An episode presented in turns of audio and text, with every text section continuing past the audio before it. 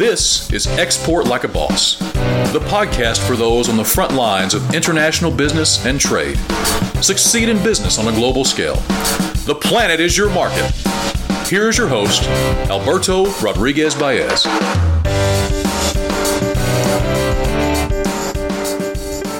Welcome, welcome, welcome to a new episode of Export Like a Boss. Today's episode is very special because we have another first in the history of Export Like a Boss.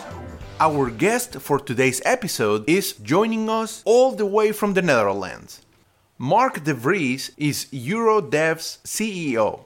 Eurodev is an amazing business development organization that has helped North American companies successfully expand in Europe for more than 20 years. So, if you are thinking about doing business in Europe or are currently exporting to Europe, I highly encourage you to check out Eurodev's information. You can learn more about Eurodev's services, history, and clients' success stories on their website at eurodev.com. That is E U R O D E V.com. Mark has a wealth of experience in international business and business development and will share with us incredibly useful tips and advice on how to succeed in Europe. We are sure you'll enjoy this interview and learn a great deal from Mark.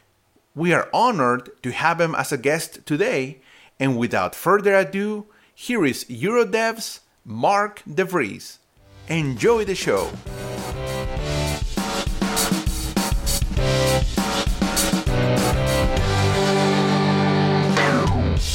Mark, how are you doing?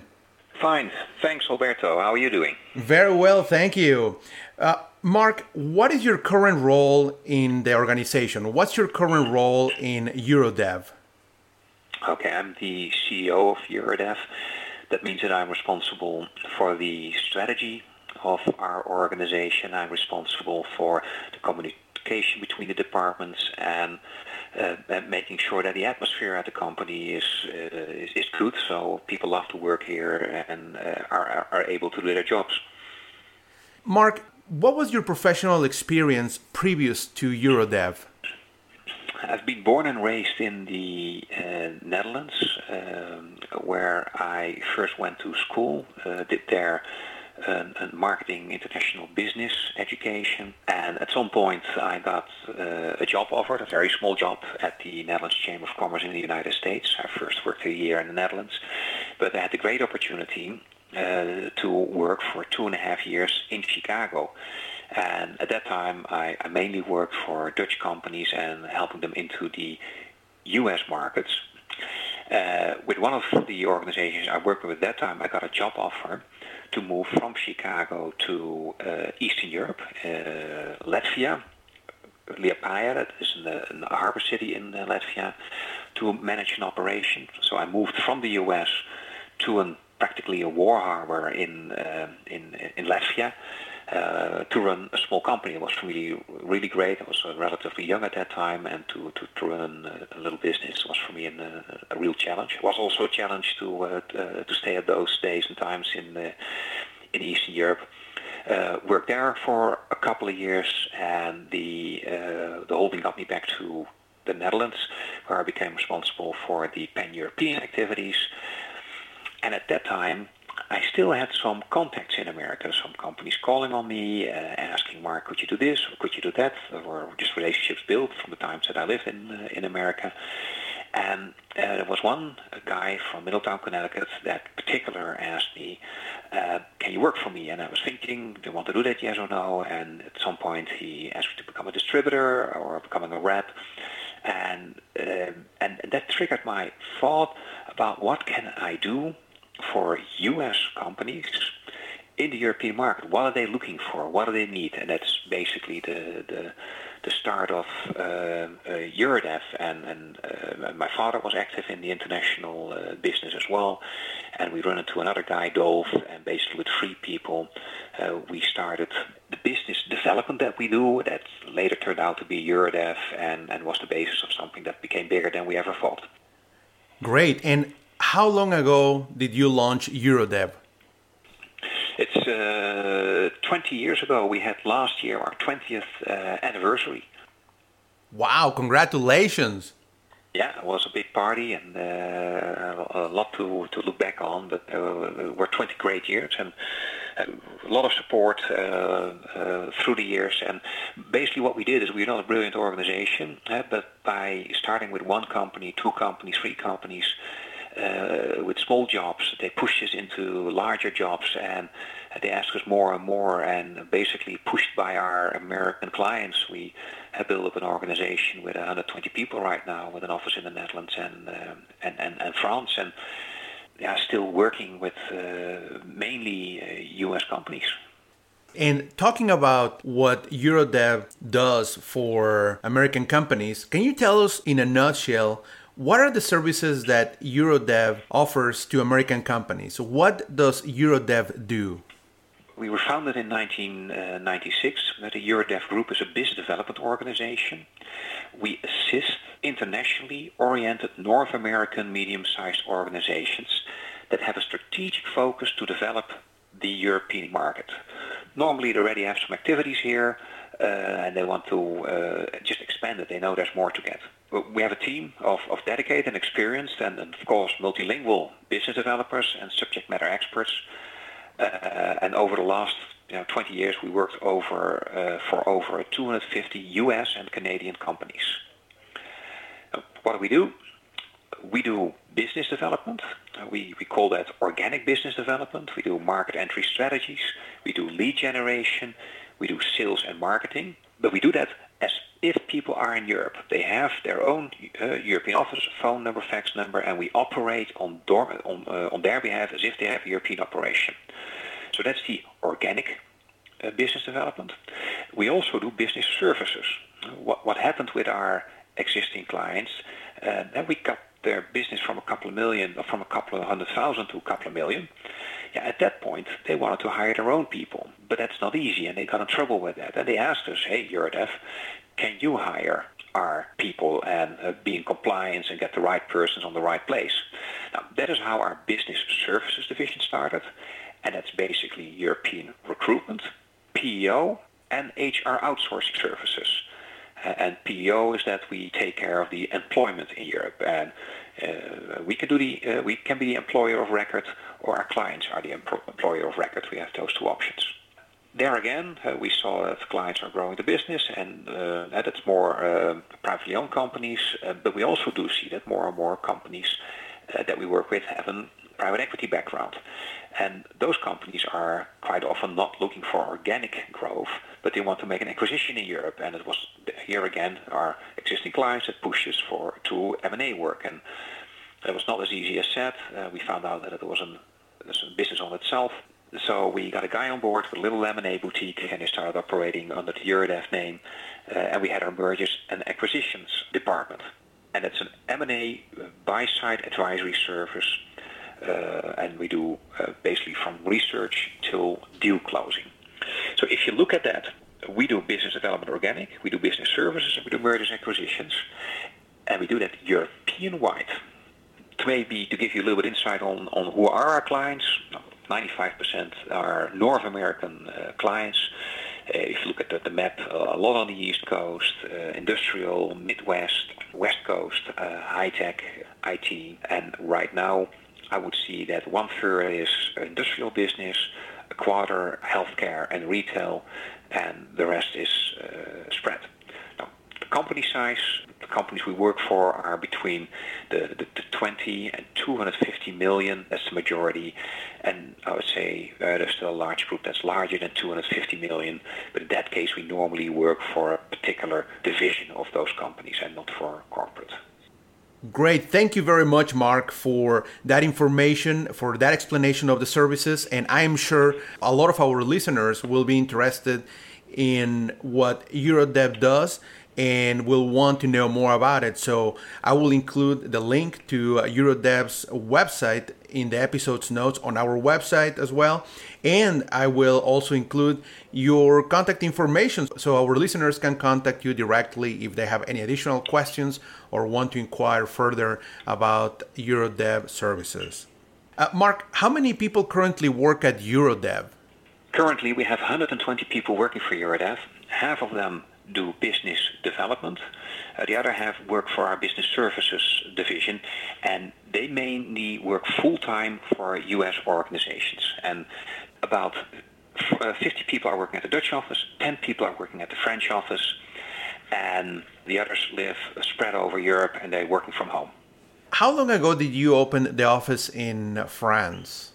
About 13 years ago, and there's a nice story behind it. Uh, people always ask me, was that a strategically uh, plan to uh, open the office in France? Not really. At that point, one of my partners was Scott Bell. Scott Bell is a guy that worked from Canada and set up their European operations. Uh, he did a great job there, really built up uh, the business. And at some point, he came back to us and he said, "Mark, you know, I want to work for Eurodev and do this for other U.S. companies." And Scott said, "I want to do that, but only for one reason. I don't like to work in the Netherlands. I would like to work in the south of France." So that's the strategic reason behind our office in the south of France. Scott wanted to live there, and he got himself a really great house, and he grew there his family and uh, and three kids. Um, later on, it turned out to be an important part of our approach. Uh, typical on uh, some markets, you have to be local, you have to be in that southern European hemisphere to be able to be uh, successful. Great. And you mentioned about a large portion of your employees work on the business development side. Uh, is that the most common service that American companies request from you, business development in Europe? It normally starts with that, and that's also how Eurodev started. Uh, yes, they all and the, all our clients are in a stage. Uh, they all have some business. They all had good uh, experience, but they also have bad experience, and they get to that stage where they say we strategically like to grow our market share in Europe, and for that we need a bit of strategy. We need to know, and we need to be in the market. Um, that is how it started. But interesting is that nowadays, if you look at our business, more than half of it is on the business services side, where uh, we help uh, U.S. companies hiring their own teams in Europe. But in a lot of occasions, it starts with that business development, and as soon as they have enough return on investment and enough cash flow to put in a long-term organization in place, then uh, we start hiring their teams. And right now, uh, and last year, it got uh, over 50% of our total business. Wow, that's very good. And let me ask you for those executives that are listening right now and are thinking, well, I don't know, why would I use these type of services versus going it alone? Uh, Mark, why should a company use Eurodev services instead of going it alone in its European expansion efforts?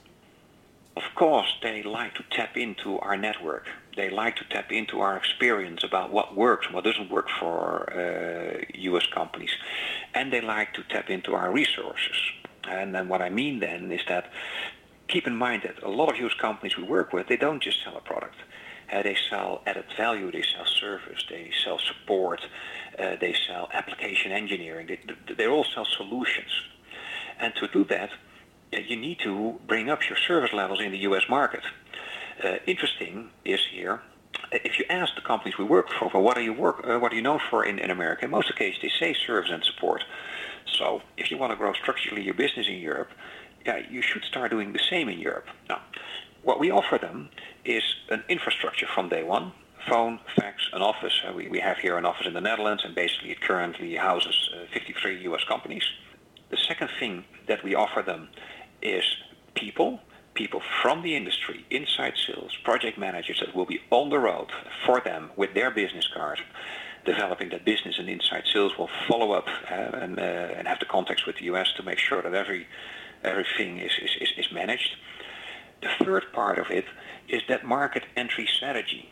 Uh, the, the model, how to get into that market and, and knowing the way, what is the best way to get into the market. And yeah, that, that's also that we have. And I think if you put all three together, that is what they are looking for. And you need all three to be successful in the U.S. market, and they get it with us from day one without getting into a long-term uh, liability and, and, and, making an, a big investment.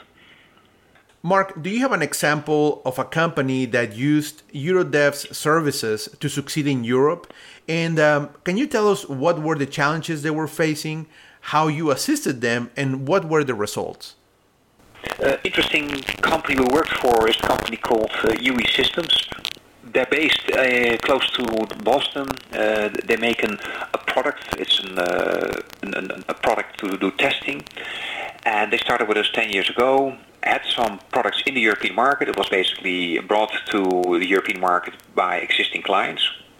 We made that first market entry, where we looked at the market, we set up distributors, where sales was created, where after one, I think one and a half years, they said we want to make that next step again. But at that time, there was a proven product and a proven market.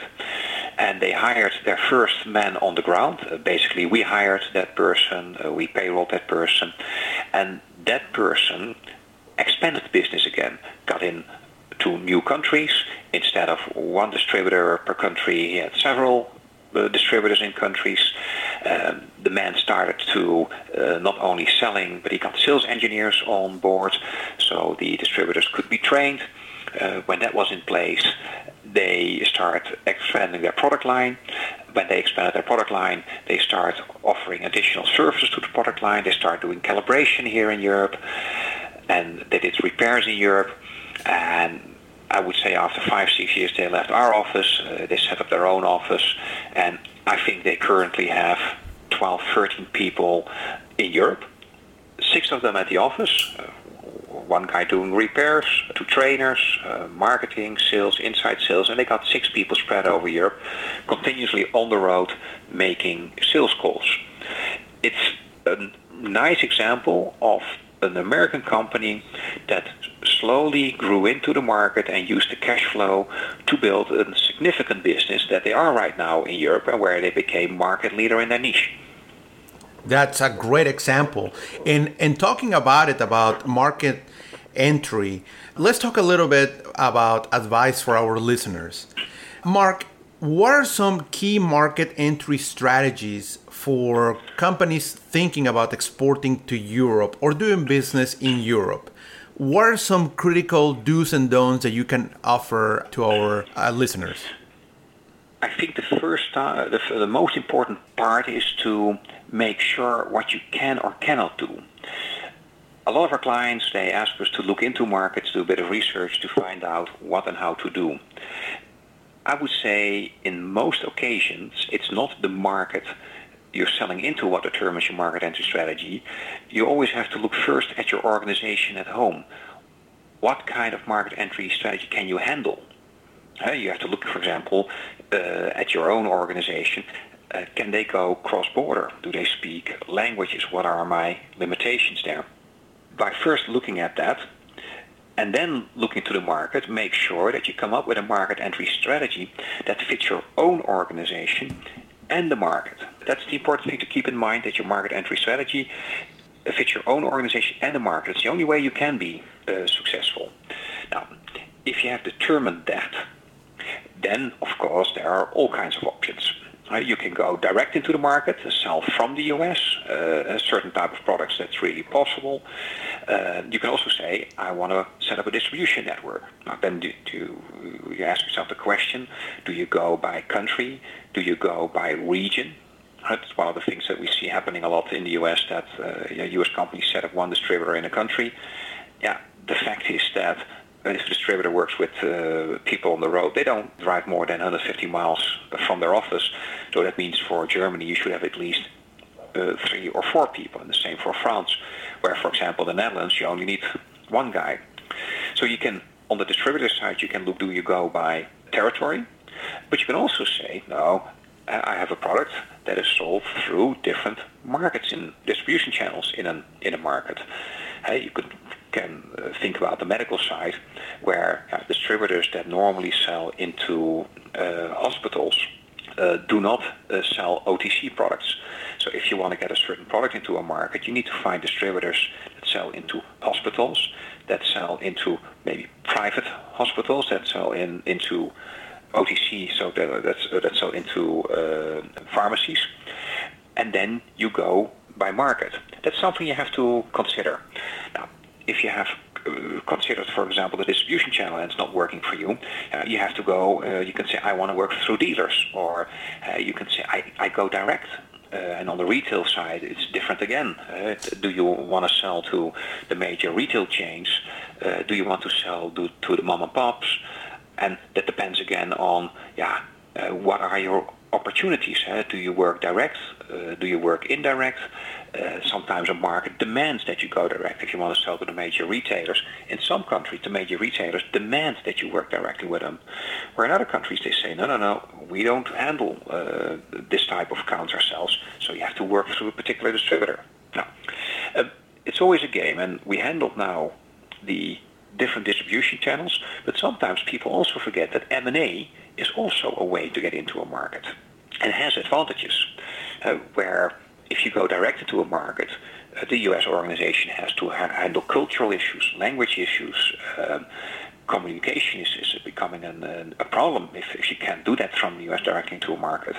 Now, you can solve all those issues by, for example, acquiring a company in Europe with a local management team that knows the market, that speaks the language, that is in the zone, and that you, when uh, after that acquisition, that you let your products f- flow through this organization. Now, another market entry strategy, and uh, what we also see coming up now, of course, is internet sales.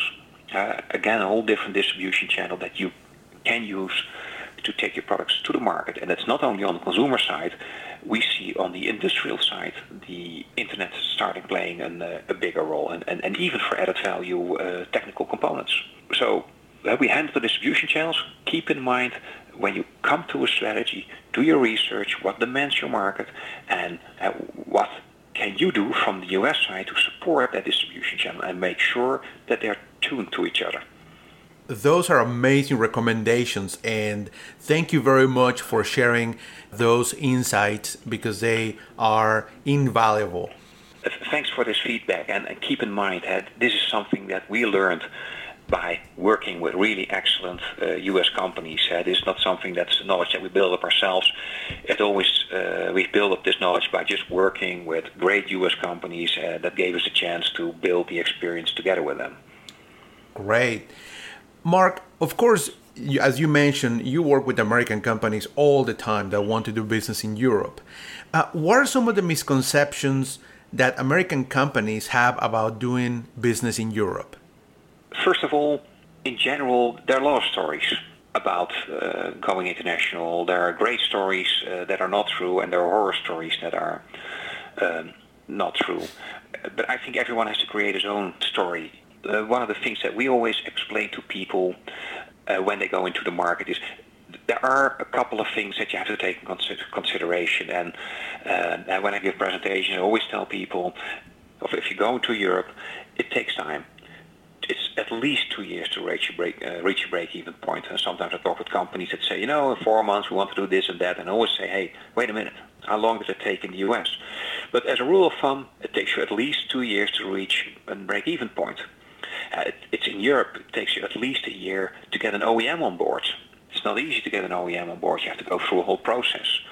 It takes you a year to get a distributor successful. It's not that you make a call and you send an, uh, a sample and they start selling it to their clients. No, you have to go through a process.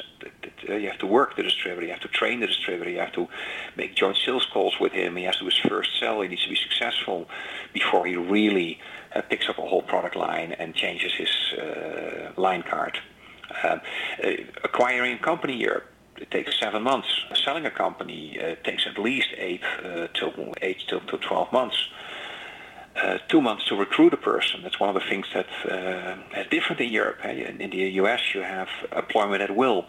You know, it's a dream that you have in the U.S. employment at will. You know, in Europe, it's different. Huh? People have contracts, and people cannot cancel their job uh, on the spot, like um, employers cannot cancel their employees, uh, fire their uh, employees either. So if you want to recruit somebody in Europe, you look at least two months to get somebody on board.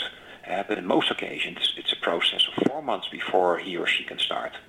maybe if you're talking about salaries in Europe, uh, it, it, costs you 50k uh, a year to have an inside salesperson. It costs you 105k to have a sales manager, and it costs you 145k to have a business development manager. Driving a car in Europe is expensive. You know, you have to pay about a 30k to keep an, uh, a guy on the road with a car. Now, uh, if people want to set up an office, uh, rule of thumb, 30k to run an office, 50k for an uh, 4,500 square feet warehouse. And of course, it depends a little bit on do you do this in, in, in London, central London, or if you do this uh, somewhere outside in Germany. Um, but if you take this number, it's a little bit in the middle. If you want to set up an entity, it takes you 5k to set up an entity and 3k uh, year to run an administration. If you're looking about what is different, uh, reps don't exist in Europe or they do, but they're normally not strong people. The rep doesn't have the same reputation as in the U.S. In, in Europe, if you're a rep, in, most markets they don't have them, and if there are reps, um, it's normally not considered a good way, uh, not distribution channel to sell your products through. Another rule of thumb that we take, if you're selling an added value product from the U.S. to Europe, uh, you have to take another extra 8% in that whole process to, to bring it from the US to Europe. And there are all kinds of this type of numbers, benchmark numbers that we build up over the years with working with different industries and different um, companies. In general, tend to say, don't be afraid of Europe. If we look historically, uh, there is a great relationship uh, between America and Europe, and uh, at the end of every discussion, we still understand who uh, freed Europe uh, 60 years ago. Statistically, America is the most important trading partner of Europe, and statistically, Europe is the most successful trading partner of the U.S. if you look to the uh, to the numbers. Mark, thank you very much for sharing your time and your knowledge with us. Uh, we know you are really busy. So let, let's start wrapping up. I just have three more questions for you. What tips can you offer regarding dealing with cultural differences? Tips about European business culture? If, if you look, uh, maybe it's first good to give an quickly what are the differences between the uh, the cultures? And if we take it from the approach that you have an Anglo-Saxon culture and you have a Rhineland culture an Anglo-Saxon culture, culture is more uh, UK North American oriented and Rhineland is, is main uh, the main continent in, in Europe. American companies are more focused on the short-term profit where you see that European companies uh, look more on continuity it's important to keep in mind that when you make a pitch or a presentation to a company uh, America is more focused on, on margins, on power. Uh, uh, Europe is more focused on professional content. Um, managers in America are more direct. Managers in Europe are more indirect. Uh, motivation in, in, in uh, Anglo-Saxon American companies uh, intrinsic. In the Rhineland, it's intrinsic. intrinsic. If, if you look at the difference in the model, yeah, you can say it's it's difficult if you look at our experience, and that's what we really think as an organization, what we learned, forget about that. Uh, for us, it's always uh, be authentic. Uh, and the fact is that we will never understand how a French person thinks or what he likes, or uh, I practically don't even know that from a Dutch person. Uh, and it's impossible for an American when they come to Europe that they're able to facilitate French, German, English, uh, uh, Russian, uh, Swiss culture. You, you cannot do that. What you can do is be sensitive and be open and be authentic. And our experience has been through the years, if people are authentic and if they're sensitive, don't worry. It works. And hey, if it doesn't work, it's probably not worth it and you have to walk away from it because you won't be able to handle it anyway. But don't be afraid. It's, it's okay. And, and the fact is, U.S. companies are successful in Europe. Mark, that's that's great advice, and I think that that makes it easier for American companies to take some of the first steps in moving forward with their international plans to expand into Europe. Uh, Mark, now, talking about that international expansion, that those first steps, do you have any recommendations for exporters uh, regarding their actual trips to Europe about the logistics? Be prepared. I think that is important uh, and make sure that where you're going that you have worked out the details there is a plan b but there's not a place in europe where i would say be careful or stay away and enjoy it. That's maybe one, maybe a good advice. That is one of the things that we think is important. When you are traveling, it doesn't matter if you go to Europe or to the US, but we say at Eurodev, if you're traveling, live on the road the way you live at home. You should enjoy traveling. Uh, because if you are start exporting, you will be traveling a lot, and travel should be a joy. And uh, the difference that you run into should be great, and you should appreciate the, the culture differences um, that you run into, or that the hotels are different, or the food is different. Uh, because if you appreciate the difference, hey, you have a great time, and you'll be coming back. You need to come back. If you want to be successful at some point, uh, you need to come back quite often to to Europe. So try to do it in a way that it's under control, you feel safe, and you enjoy it. Because if that doesn't happen, you won't survive the first two or three years that you need uh, to become successful in uh, in Europe. It's not really practical advice, uh, but it's the way we look at it. It's a great opportunity to travel. It's uh, not only about export, but you learn a lot, you experience a lot, and if you can turn it into something that's joyful, uh, you'll have the stomach to live through it and get to the success. Again, thank you very much, Mark, for your time and your knowledge and your insights. Uh, Mark, do you have any final parting words, any advice or encouragement for companies that want to start exporting or are currently exporting to Europe? I maybe have an advice, and that's what we experienced through the years.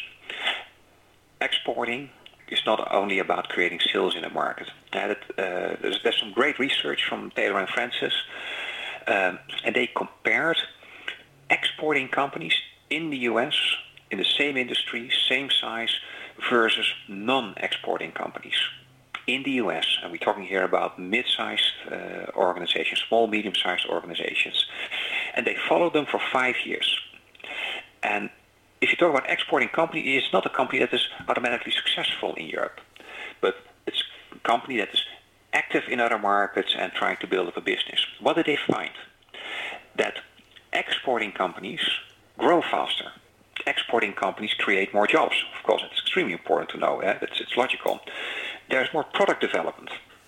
Exporting is not only pushing products on to another market, but it's also being in more competitive markets or learn, learn new stuff, learn new developments, uh, and account, uh, encounter them in a foreign market, and don't wait till those products get into your own market and they catch you by surprise. Interesting is employees in exporting companies earn a bit more. Hmm. Uh, part of the research also was that exporting companies are more competitive in the home market. So what does it tell you? It, it's not only that you earn your money in your export market, uh, but by getting more competitive, you also start earning more money in your home market. Uh, an important part of the research was that they found that exporting companies attract better talent. Uh, typically, if you're looking at the, the, the, younger people, they want to go international, and of course, the talent is always looking for the best opportunity. They choose for exporting companies. The bottom line is uh, even more important here is what about revenue growth? That if you compare uh, small, medium-sized U.S. companies that are exporting versus non-exporting, that the exporting companies have 37% more revenue growth over a period of five years than the non-exporting companies. So it's a way of living, and it's not about being totally successful in foreign markets, but it's about what kind of company do you want to be. And by taking that export angle, you will be a better company. Great. Mark, again, thank you very much for your time and for your advice. And congratulations on Eurodev's 20th anniversary. And I'm sure uh, I'm sure listeners will have questions about you, about your services, about Eurodev's uh, capabilities and services for American companies. So again, we'll include the contact information, the link for Eurodev in the episode's notes in our website, and also we'll include Mark's contact information. Mark, any parting words before we wrap up the show? Yes, thank you very much. Uh, thank you very much for uh, let me sharing this information. And what we have here is because of uh, U.S. companies uh, going into Europe, and they basically pushed us to where we are, what we've done. and uh, we feel that we are obligated to share it uh, with other companies. And uh, g- give us a call, knock on a door, send an email. Hey, we'll make the contacts that probably can save you a lot of time and agony. And uh, don't worry, we're more than willing to do it. Just call me and we'll help you out. Mark, thank you very much. Thank you very much, Alberto. And um, yeah, hey, I wish you all the luck and, and uh, success with the work that you are doing uh, because you're pushing from uh, the other side, and we appreciate it as well. Thank you.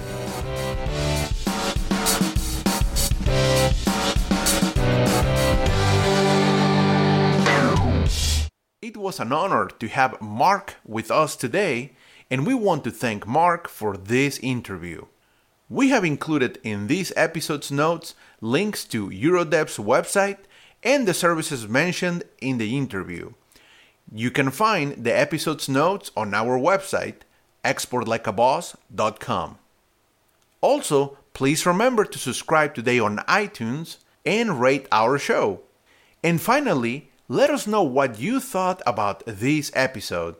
You can tweet us, our handle is at exportlikeaboss, or contact us via email at podcast at exportlikeaboss.com.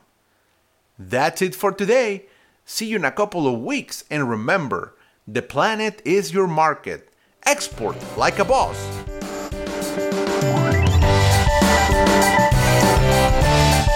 You've been listening to Export Like a Boss, the podcast for those on the front lines of international business and trade. For past episodes and more information, visit us at exportlikeaboss.com or subscribe on iTunes.